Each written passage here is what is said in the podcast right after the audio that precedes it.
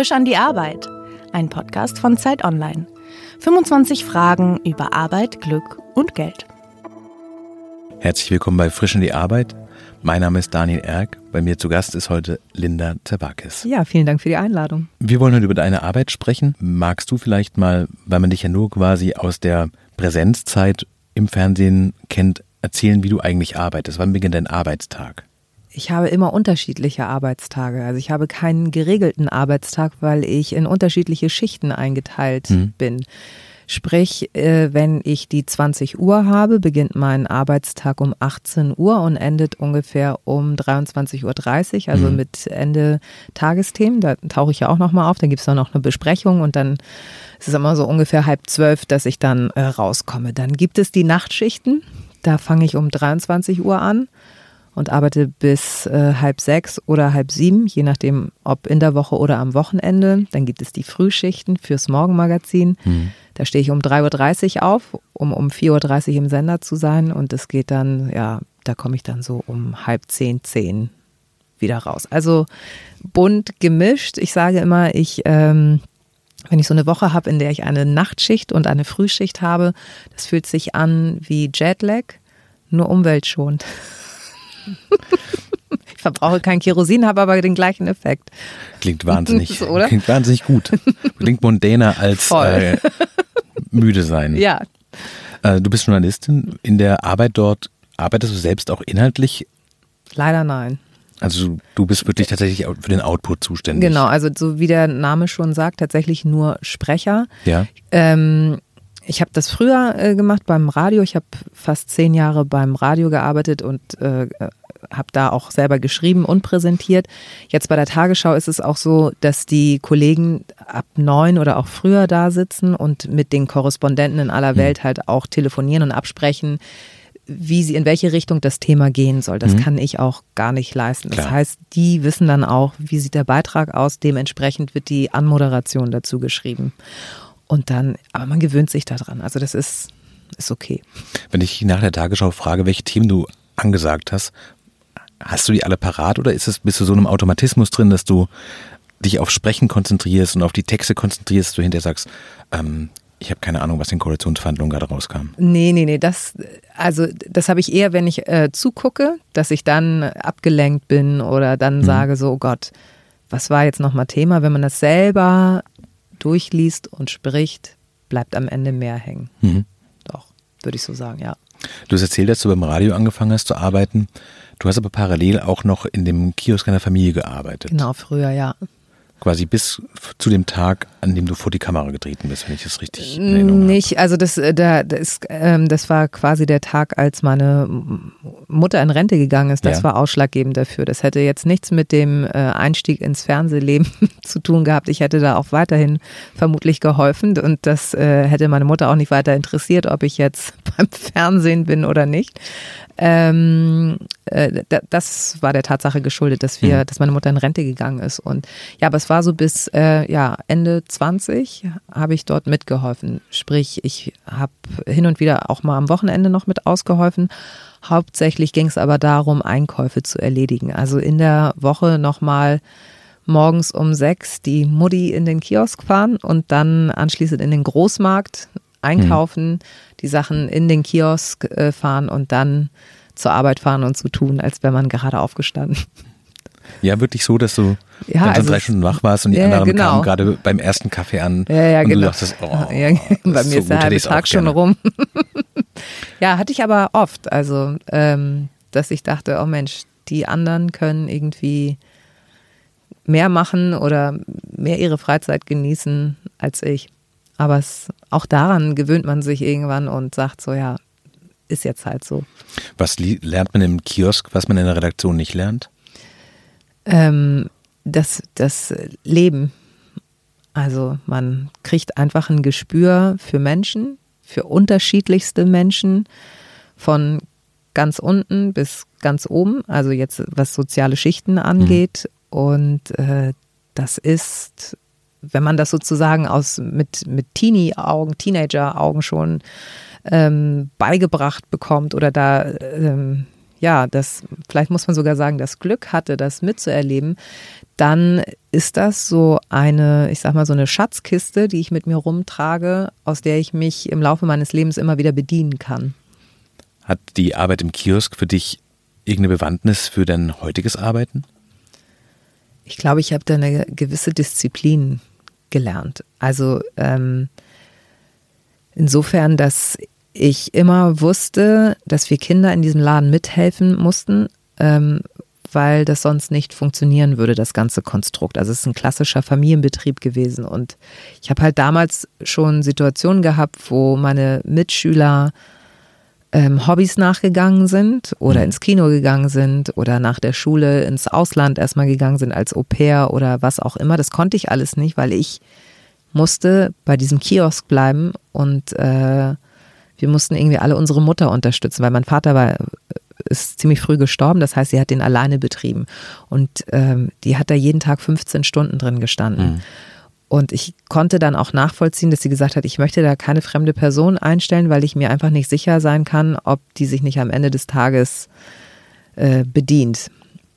Und dafür war das zu hart und ich hatte einfach Hochachtung davor, was meine Mutter für uns geleistet hat und deswegen war diese Disziplin, habe ich gar nicht groß hinterfragt, sondern ich habe das einfach gemacht. Das merkt man dann erst im Nachhinein, was man in der Zeit alles geleistet hat.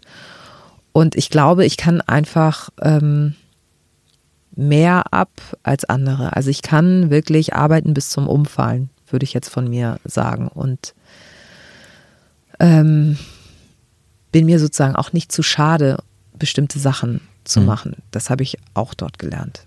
Also ne, man, man, man lernt so eine gewisse Demut auch. Demut vor den anderen Leben, der anderen Menschen. Mhm.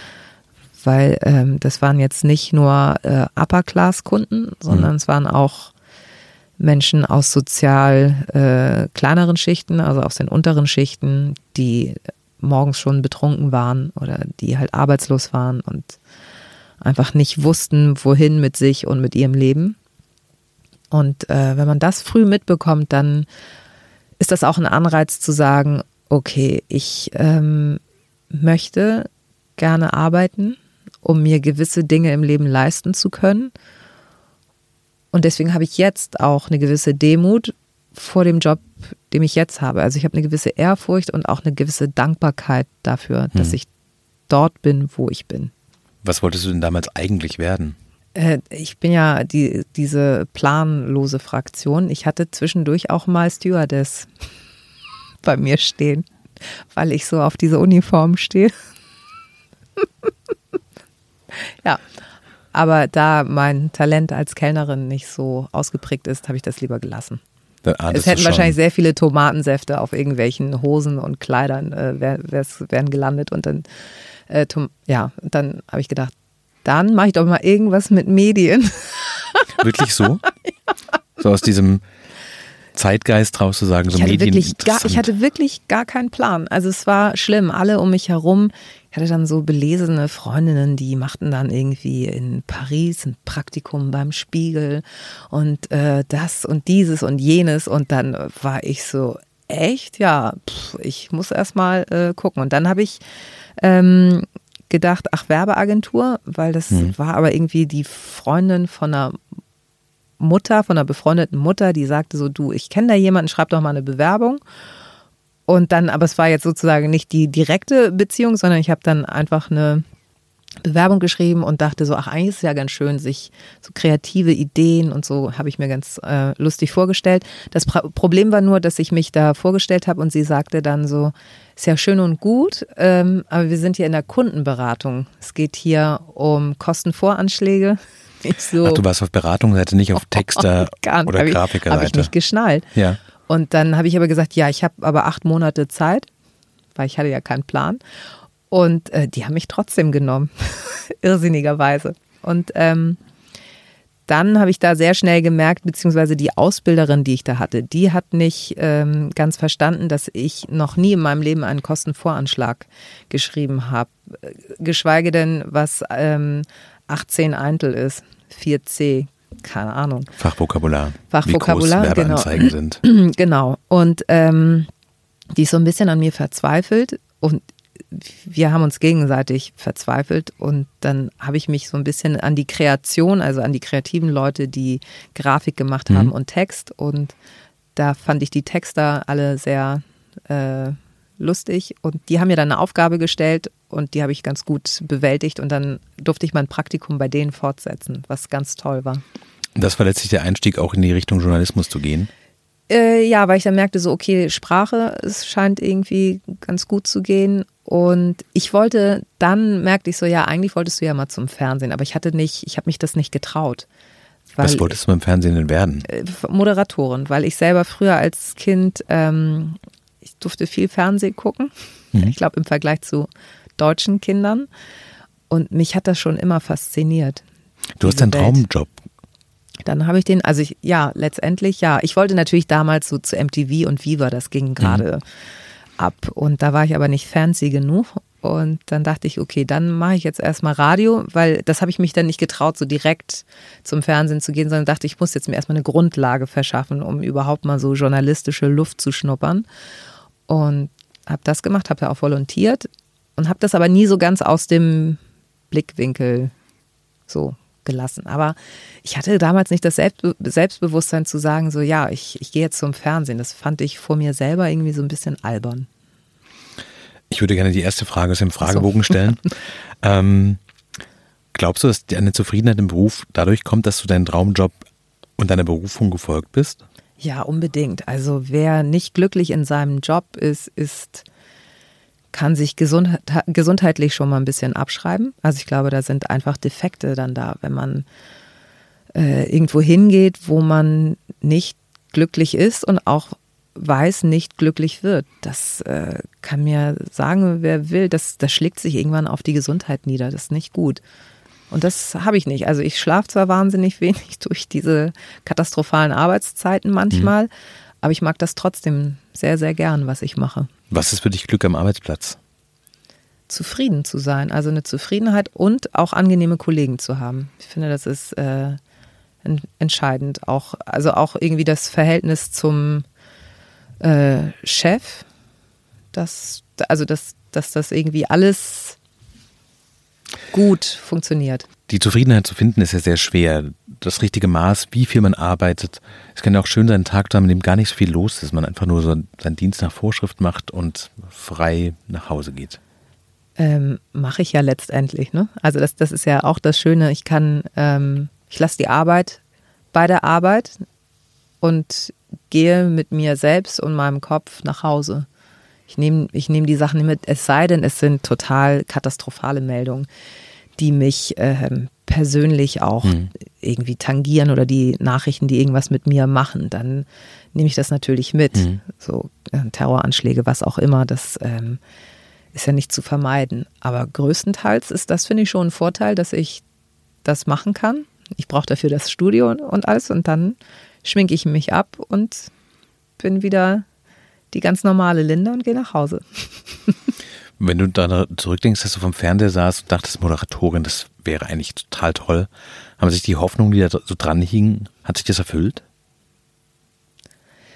Ich würde sagen, ja schon, auch wenn ich jetzt nur Tagesschausprecherin bin, aber ähm, ich bin in dem Medium gelandet, was mich fasziniert hat. Und es fasziniert mich immer noch. Und ähm, von daher würde ich sagen, ja fünf von fünf Punkten.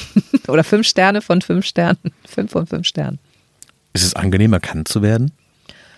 Ähm, das ist meistens bei mir immer sehr entspannt. Also die Leute, eine Nachrichtensprecherin ist ja jetzt nicht äh, irgendwie ein äh, Musiker, der total durch die Decke geht. Die drehen ja nicht durch, hm. die Leute stehen ja nicht vor mir und applaudieren oder kreischen. Schade eigentlich. Aber ähm, ist dann oft so, das sind sie doch, ne? Und dann, ah, sie sind ja, sie sind ja so klein. Und dann gucken die immer wie so Giraffen auf mich runter. Ich so, ja, kann ich auch nichts für. Ja, und sie sehen so ganz anders aus. Ich so, ja. Oder, das ist ja in Hamburg, ist es ja die hanseatische Zurückhaltung, die gucken zweimal und dann ist gut. Also es ist alles immer sehr angenehm bislang gewesen. Was wäre so der nächste Karriereschritt für dich? Ich bin ja nie keiner, der großartig plant. Ne? Mhm. Also wenn ich mir was aussuchen dürfte, dann ähm, ist es tatsächlich vielleicht mal eine Sendung zu moderieren, also vielleicht auch ein bisschen unterhaltsamer, dass mhm. man einfach mal, also es wird mir ja dann irgendwie so, ja, sie sind ja manchmal auch ganz lustig und so weiter. Ich würde das ganz gerne einmal ausprobieren, ob ich das tatsächlich kann.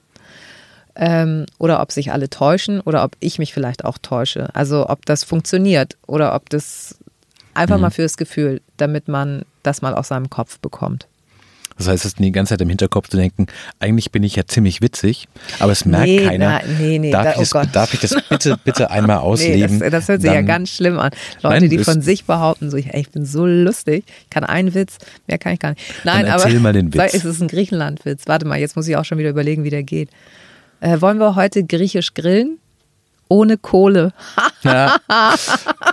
oh. Ja, in Hochzeiten ja. der Finanzkrise äh, bin ich an dem nicht mehr äh, vorbeigekommen. Und ähm, ja.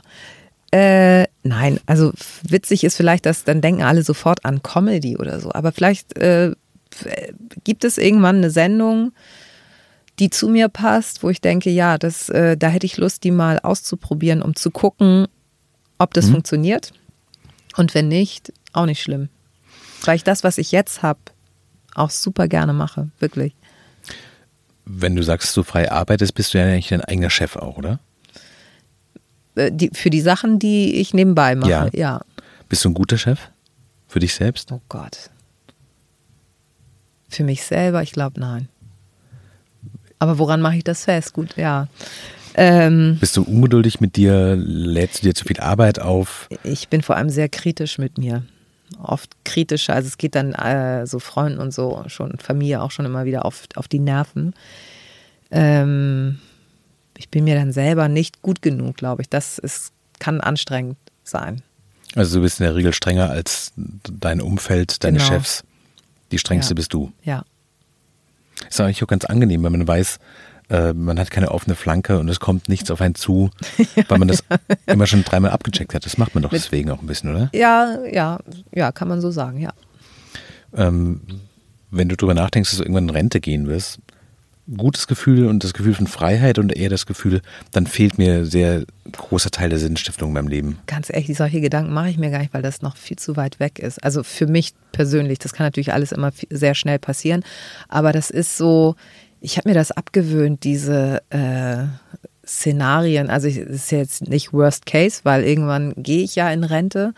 Aber ich bin doch eher ein Mensch, der im Hier und Jetzt lebt. Ich habe mir das abgewöhnt, dieses, oh Gott, und was mache ich denn dann? Und was mache ich denn, wenn es dann irgendwann mit der Tagesschau nicht mehr ist?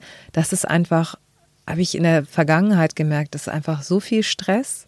Oder ich stress mich damit am meisten mit Dingen, die ja gar nicht da sind. So. Und das, dafür habe ich keine Zeit und auch keine Kraft mehr. Von daher kann ich dir das leider nicht beantworten. Würdest du den Job aufgeben, wenn du genug Geld hättest und nicht arbeiten müsstest? Ich glaube nicht. Warum? Weil ich das auch als ein Privileg empfinde, zur Arbeit gehen zu können. Also das, ähm, und dass man am Ende des Monats dafür Geld bekommt. Es geht dann gar nicht des Geldes wegen darum, sondern mhm. sich einfach diese Aufgabe zu haben. Ich glaube, ich würde sonst total verloddern und nur noch im Jogger vor die Tür gehen. So. Gibt es diesen Betrag, bei dem du weich wirst und sagst, für das Geld würde ich, würde ich alles machen? Nee, also alles machen für, für eine gewisse, so, also würde ich, kann ich nicht, bin nicht käuflich. Also das, äh, bin auch schon mal gefragt worden, ob ich mich für, für einen Playboy ausziehen würde oder mhm. in Dschungel.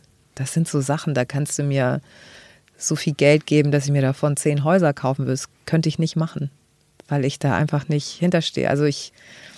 Aber haderst du da mit dir und sagst sowas, warum, warum nee, muss ich so sein? Nee, ich also ich habe schon, ich habe schon öfter auch Sachen ausgeschlagen, für die es ganz viel Geld gibt, die, wo ich aber mhm. einfach kein gutes Bauchgefühl habe. Ich bin ich höre ganz doll auf meinen Bauch, der ist ganz wichtig für mich. Also die, die Signale, die der sendet. Mhm. Und wenn der Bauchschmerzen signalisiert, dann lasse ich die Finger davon. Schön doof. Wahrscheinlich muss ich. also ich kenne das schon von mir, dass ich äh, Ehrenrunden drehen muss und ähm, das ist okay. Würdest du eher einen Job machen, der dich langweilt oder eher einen Job, der, den du verabscheust? Weder noch. Pick one langweilen.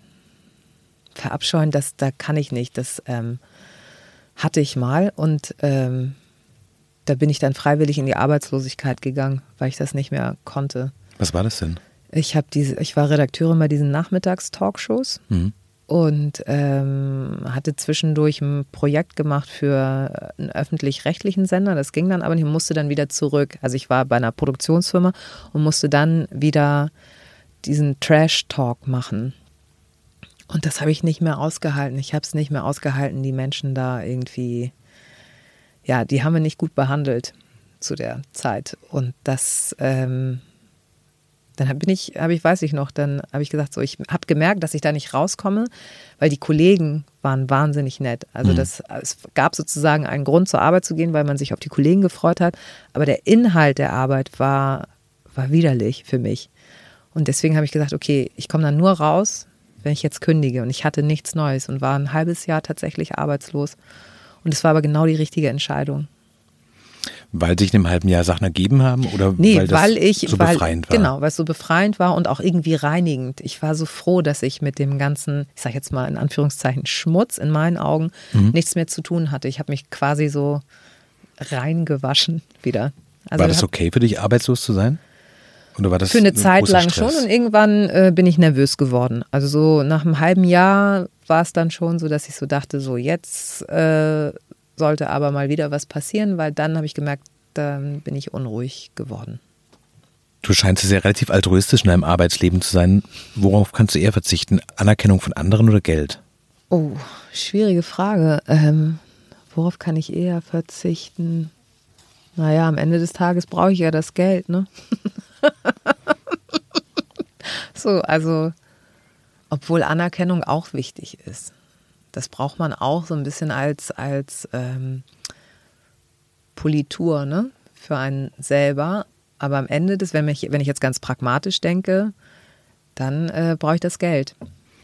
Ist deine Arbeit eigentlich sehr redundant? Also sind das immer sehr verlässliche Prozesse oder ist das so, dass da durch die ändernde, sich ändernde Nachrichtenlage auch regelmäßig irgendwas anders passiert und du merkst, hoppla, heute der Tag funktioniert ganz anders, weil in letzter Sekunde sich noch alles umschmeißt? Äh, das ist eher der Tatsache geschuldet, dass es ja live ist und man weiß nie, was live passiert. Also es kann sein, dass der Teleprompter ausfällt, dass äh, ich, ich habe ja so ein Ohr, also mit, mit da bin ich also verbunden mit der Redaktion, dass die mir, während ich spreche, sage so, es gibt eine Eilmeldung, die kommt als nächstes, nicht wundern. So, das sind so Momente, also wenn, wenn du sprichst und in dem Moment spricht dir jemand aufs Ohr, das ist echt. Das muss man üben, wahrscheinlich nee, nicht aufzuhören ne, zu reden dann, oder? Ja, also äh, das macht die Routine tatsächlich. Auch, dass man nicht so aufspringt oder komisch guckt oder so, sondern einfach so weitergeht, aber äh, weitermacht. Ähm, von daher ist, ist quasi immer eine gewisse Spannung da, weil du nie weißt, was live passiert. Kannst du mal einen Tagesschausatz sagen? Guten Abend, meine Damen und Herren. Ähm, äh, das ist eher, ich könnte dir jetzt was vorlesen und könnte das in der in dem Tagesschau, also in dem in dem Nachrichtenmodus vorlesen. Das ist dann man, ich nehme dann auch quasi eine andere Rolle ein. Ich gebe dir jetzt mal einfach meinen äh, Fragenzettel und gebe dir eine Frage. Die kannst du dir quasi selber als Tagesschausprecher so, okay. stellen und dann privat beantworten. Äh, das ist diese hier. Wenn Sie den Eindruck haben, Ihre berufliche Bestimmung nicht gefunden zu haben, was hat Sie abgehalten? Mehrfachauswahl möglich. Angst, Geld, fehlende Bildungsmöglichkeiten, Unkenntnis der eigenen Neigung. Oh Gott, der eigenen Neigungen. Jetzt muss ich mir aber, warte mal, wenn Sie den Eindruck haben. Die Frage ist, wenn du Mach einen Berufswunsch hast ja? und ähm, sagst, das wollte ich eigentlich werden, du bist es nicht geworden. Mhm. Was war das Problem? Also, wenn, wie du sagst, ich wollte Stewardess werden, aber ich kann einfach kein Tablett mit drei Getränken Ja, also tragen. Talent, ne? Vielleicht dann auch. Ein gewisses Talent. Talent. Ja. Hättest du manchmal gerne einen Job, der mehr von Sinnhaftigkeit erfüllt ist, also wenn man abends rausgeht und sagt, ja, ich habe die Welt nicht nur beschrieben, sondern ich habe sie besser gemacht? Ähm, das kann ich ja quasi, indem ich mich durch meine Funktion als ähm, Prominenter, sage ich jetzt ja. mal, ehrenamtlich engagiere. Also da schaffe ich meinen Ausgleich. Und ähm, das da habe ich irgendwie so ein paar Projekte, die ich immer wieder unterstütze oder auch so kurzfristige Anfragen, wo ich dann sage, ja, das mache ich für, für Umme, für euch, weil ich das einfach toll finde. Und das gibt mir dieses Gefühl. Also es ist, kann ich ganz gut kombinieren. Welche sind die härtesten Tage bei der Arbeit für dich? Ähm, also entweder, wenn, wenn fiese Nachrichten drin mhm. vorkommen, also wo man das Gefühl hat, man hat jetzt 15 Meldungen und 13 äh, läuten den Weltuntergang ein. Oder ähm, wenn zu Hause Chaos herrscht, sprich alle Kinder krank, kaum geschlafen und mhm. dann so tun, als ob man acht Stunden geschlafen hätte. Das finde ich ist, also ist aber für mich persönlich, ne? Ich möchte dann ja da auch nicht groß rumjammern und so, sondern ich möchte dann ja funktionieren, aber das ähm, ist einfach schwierig. Gibt es Situationen, in denen du da sitzt und denkst, wenn ich gerade nicht so gut beherrscht wäre, würde ich gerade entweder total ausflippen, wütend werden oder anfangen zu weinen? Ja. was, hast du einen Trick, was du machst, dass du, dass du sagst, dann wirst du unterm Tisch nervös oder wie, wie mm. wie beherrscht man seine Emotionalität in dieser Situation, in der man wirklich gerade exakt den Weltuntergang verkündet? Ähm, das geht, weil ich in dem Moment, in dem ich bei der Arbeit bin, ankomme, ähm, auch eine gewisse Professionalität mitbringe und das erwarte ich auch von meinem Umfeld. Ich erwarte da auch, dass meine Mitmenschen bei der Arbeit nicht komplett durchdrehen. So. Mhm. Und das, ich glaube, die Erwartungshaltung haben die auch an mich. Und deswegen, ähm, und das vergiftet ja auch das Arbeitsklima. Stell dir vor, der ist immer einer, der komplett seinen Emotionen freien Lauf lässt nur weil er schlecht geschlafen hat oder mhm. irgendwie mit dem falschen Fuß aufgestanden ist, das will ich dann da auch nicht wissen. Also das ist dann, kann man, glaube ich, verpacken unter dem Decknamen Professionalität. Ja, und du bist ja auch eine deutsche Institution. Also wenn die Welt untergeht, sitzt du da und würdest sagen, guten Abend, meine Damen und Herren, heute ist die Welt untergegangen. Ja, stell dir das mal vor. Ähm, ja, ich hoffe, dass das nicht, nicht so bald passiert. Nee. der Gedanke, dass es für die Welt vollkommen unerheblich ist, ob du das verkündest dort oder nicht, ist es erleichternd zu wissen, dass du total austauschbar bist und es ganz viele Leute gibt, die, wenn du krank wirst oder keine Lust mehr hast, super einspringen können. Gutes Gefühl oder eher so ein bisschen belastend, weil du dir doch wünschst, wenn die Welt untergeht, dann wollen die Leute das von Linda Zerwakis hören. Nee, nee, das, äh, Nee, das, das wäre ja auch ein bisschen absurd, das zu denken. Nee, also ich bin austauschbar. Absolut. Und du scheinst deine Ruhe damit zu haben. Ne? Ja, genau. Also ich genieße das jetzt, solange ich das machen darf. Und wenn irgendwann nicht mehr, dann überlege ich mir halt wieder was Neues. Dann gibt es noch den einen Wunsch, den du beruflich offen hast, jenseits der äh, Moderation des Wetten das Nachfolgers, dass du sagst, so, wenn, wenn, das, wenn das Fernsehen für mich vorbei ist, dann mache ich den, die Tierfarm auf. Nee. Das ist mir viel zu viel Dreck. nee, ich mache, äh, wenn das alles nicht klappt, dann überlege ich tatsächlich, es gibt so einen Traum von mir, tatsächlich so eine Frühstückspension in Griechenland, also bei schönem Wetter. Frühstückspension deswegen, weil ich nicht kochen kann. Also mhm. die sollen sich bloß nicht einbilden, dass sie bei mir warmes Essen bekommen. Kann ich ja selber für mich kaum äh, herrichten. Äh, Frühstück kriege ich noch hin so ich würde sagen maximal zehn Betten. Und ähm, dann würde ich das damit begründen, einfach mein Sonnendefizit, was sich in Hamburg über die Jahre angesammelt hat, äh, wieder auszugleichen. Das müsste aber natürlich an meinem geliebten Mittelmeer sein. Sonst weißt du schon genau, wo es sein müsste? Nee. Nee, ich müsste mich dann. Das ist noch nicht so konkret. Nee, das ist äh, einfach nur, ich, also ich sehe das Meer, ich sehe die weiß getünchten Häuser mit den blauen ähm, Fensterrahmen und Türen. Und dann, also ein Esel müsste noch dabei sein. Ich liebe Esel. Also vielleicht auch ein Tier, ein Esel und eine Katze. Das Tolle ist ja, dass sein Werdegang dir quasi das Handwerk zeigt, dafür mitgegeben hast. Du, bisschen, kennst, ja. du weißt, wie Großmärkte funktionieren, du kannst früh aufstehen ja. und du kannst die Leute am äh, Empfangstresen so charmant begrüßen wie wahrscheinlich sonst niemand. Das wäre doch eigentlich nicht schlecht, ne? Also bei Linda? ich würde mir dann schon ein bisschen. Linda ist ja kein typisch griechischer Name. Die würden das ja dann gar nicht verstehen. Die denken dann, was will die Ausländerin hier? Und dann ist man mal keine Ausländerin, ne?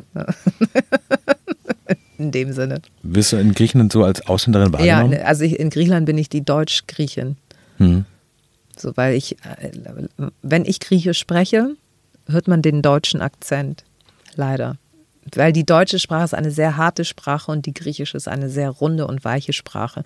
Und wenn du aber hauptsächlich immer nur die harte Sprache sprichst, dann schleicht die sich auch in die Rundungen und äh, Weichheiten der griechischen Sprache. Das ist leider nicht zu vermeiden. Ich würde vermuten, dass du wahrscheinlich die einzige äh, Deutsche mit Migrationshintergrund ist, die nie gesagt bekommt, dass du ganz toll Deutsch sprichst, oder? Habe ich Gott sei Dank noch nie. Das ist, ja? äh, das habe ich, habe ich äh, Gott sei Dank noch nie passiert. Ich hatte, glaube ich, in meinem Leben auch nur eine so eine Situation. Das war, äh, ich, es war ein Autofahrer, der an der Straße aus Parchim der sah mich. Ich hatte Frühschicht beim Radio und sah wahrscheinlich mhm. auch ein bisschen äh, zerknüllt aus. Und der kam dann auf mich zu und meinte so, Entschuldigung. Und dann so, können Sie mich verstehen? Und ich so, ja, warum denn nicht? Naja, Sie sehen so dunkel aus. und also ich finde, nach einer Frühschicht, ich habe eine Gesichtsfarbe wie ein Feta-Käse. Hm. Und habe halt die dunklen Haare dazu. Aber sie sehen so dunkel aus, fand ich sehr amüsant. Und ich so, wo wollen Sie denn hin? Und wenn Sie jetzt noch, wenn Sie da unbedingt hinwollen, dann sollten Sie jetzt netter sein. Hast du gesagt? ja. Und dann war er aber gelacht und dann musste er aber auch schmunzeln. Das war Frisch in die Arbeit, der Podcast bei Zeit Online. Zu Gast war Linda Zerwakis. Ganz, ganz herzlichen Dank für das tolle Gespräch. Gerne, ich habe mich hier sehr wohl gefühlt.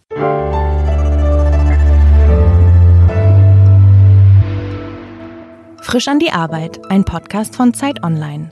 Konzipiert und moderiert von Leonie Seifert und Daniel Erck. Produziert von Maria Lorenz, poolartists.de.